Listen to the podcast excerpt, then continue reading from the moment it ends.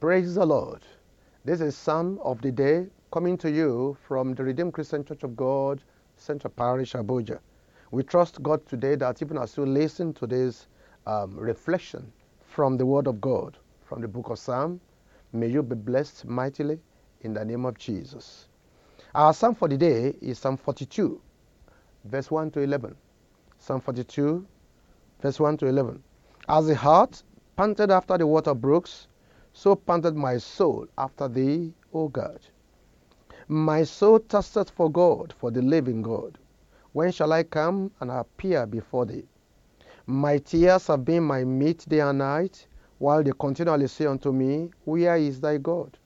When I remember these things, I pour out my soul in me, for I had gone with the multitude. I went with them to the house of God, with the voice of joy and praise, with a multitude that kept holy day. Why art thou cast down, O my soul? Why art thou disquieted in me? Hope thou in God, for I shall yet praise him for the help of his countenance. O my God, my soul is cast down within me. Therefore will I remember thee from the land of Jordan, and of the Ammonites, from the hill Mizar. Deep calleth unto deep at the noise of thy waterspouts. All thy waves and thy billows are gone over me. Yet the Lord will command his loving kindness in the daytime, and in the night his song shall be with me, and my prayer unto the God of my life. I will say unto God my rock, Why hast thou forgotten me? Why go I mourning because of the oppression of the enemy? As with a sword in my bones, my enemies reproach me, while they say daily unto me, Where is thy God? Why art thou cast down, O my soul? And why art thou disquieted within me? Hope thou in God, for I shall yet praise him, who is the health of my countenance and my God. Hallelujah. I rejoice with someone who is listening to today's message at this point in time. There is something unusual about heart. This um, animal, some people call it heart, some people call it deer. This particular animal cannot live without water, just like every other human being. But anytime the heart gets to an environment, it has this ability to be able to smell where water is. It has this powerful ability to, to smell the scent of, of water. And so whenever you see the heart run in a particular direction, then you must know that water is not far from that particular place. So you see the heart panting towards water, because water gives its life. Water keeps it going. Without water, it will die of thirst. But once there is water, it can keep going. And so the same happens to the soul. This particular soul that desires God. And this soul is saying, my soul is thirsting for God. I want, I want to be in the presence of God. I'm thirsting for the living God. But something unusual is happening to this soul. And something unusual may be happening to the hearer of this particular message at this point in time.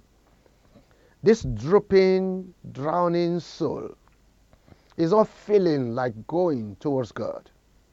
There is a tiredness in the soul. Tiredness that is, that's not natural. Tiredness in the spirit.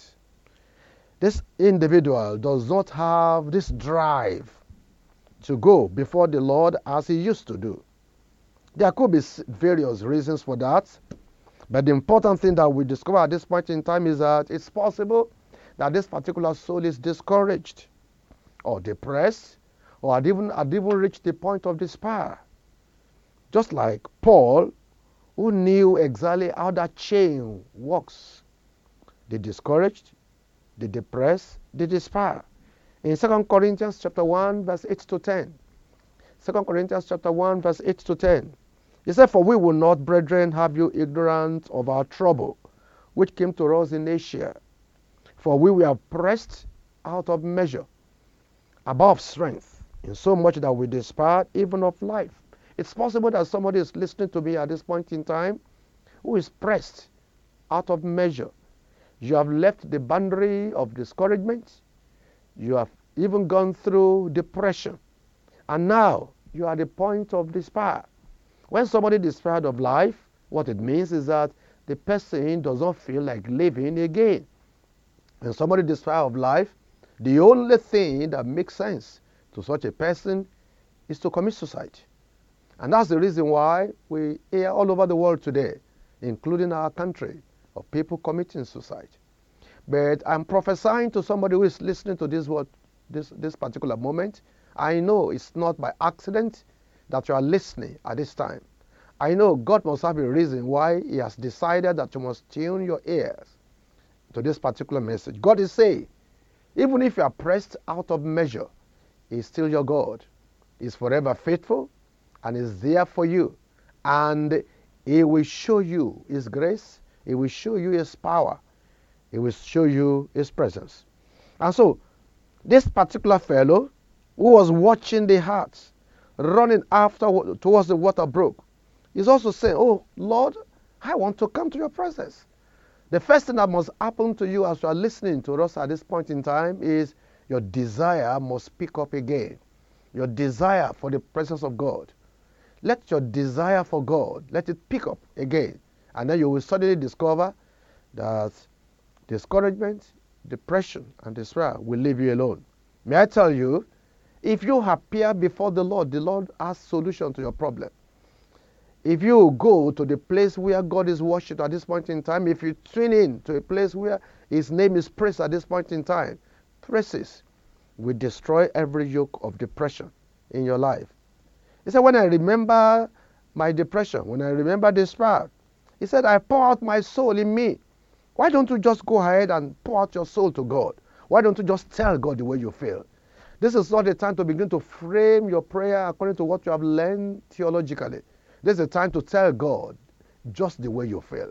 Tell Him exactly the way you feel. And it will shock you that the Lord will respond to you. And when He responds, He will respond in mercy. He will respond with grace. He will give you additional strength, the ability to keep going. Why are you, why are you cast down, O my soul? This individual was expressing exactly what was going on from within. His soul is heavily cast down. And when his soul is cast down, anything can happen. And he says, "Oh my God, my soul is cast down within me." He's expressing to the living God how he's feeling at this point in time. He said, "My soul is cast down within me." But I'm praying for somebody who is listening to this word at this time. If your soul is cast down within you, may He lift up your soul again. It doesn't matter what you have gone through. It doesn't matter what you are going through. Your God is in charge. Your God is more than able to take care of that particular situation that you are going through. This individual says, "My tears have made my mate day and night." I don't know how long you have been crying. I don't know how long you have been shedding tears. But the Almighty God has promised that He will wipe away all tears. And yours will be next. He will wipe away your tears today. He will put smiles on your face again. I can assure you that He will turn your mourning into dancing. He will bring light into your darkness. I can assure you that your drooping, drowning life and drowning soul will receive strength from this moment on. Goodness to you. The Almighty God Himself is the one who has sent me to you today. And may the power of the new creation begin to work in your life. I have a goodness to somebody. You will have a testimony. You will no more be in the category of those who are cast down. From now on, you will be lifted up. May that be your portion in the name of Jesus. Heavenly Father, I want to thank you today. I want to thank you for the era of this message. And I want to thank you because in your word there is life. In your word there is encouragement. In your word, Lord God of heaven, we receive the ability to keep living. Just like the heart receives water so that it can keep living, we pray today, O God of heaven, that you will touch that particular soul who is listening to you. and Lord God of heaven, the ability to keep living, you will release upon him, you will release upon her. I'm asking my Father, my God, that beginning from now on, this person will never be depressed again. That particular spirit, that cloud of depression, we command it to leave in the name of Jesus. Thank you, Heavenly Father. Go on, O God of heaven, and do your mighty work in our life. In Jesus' name we pray. Amen.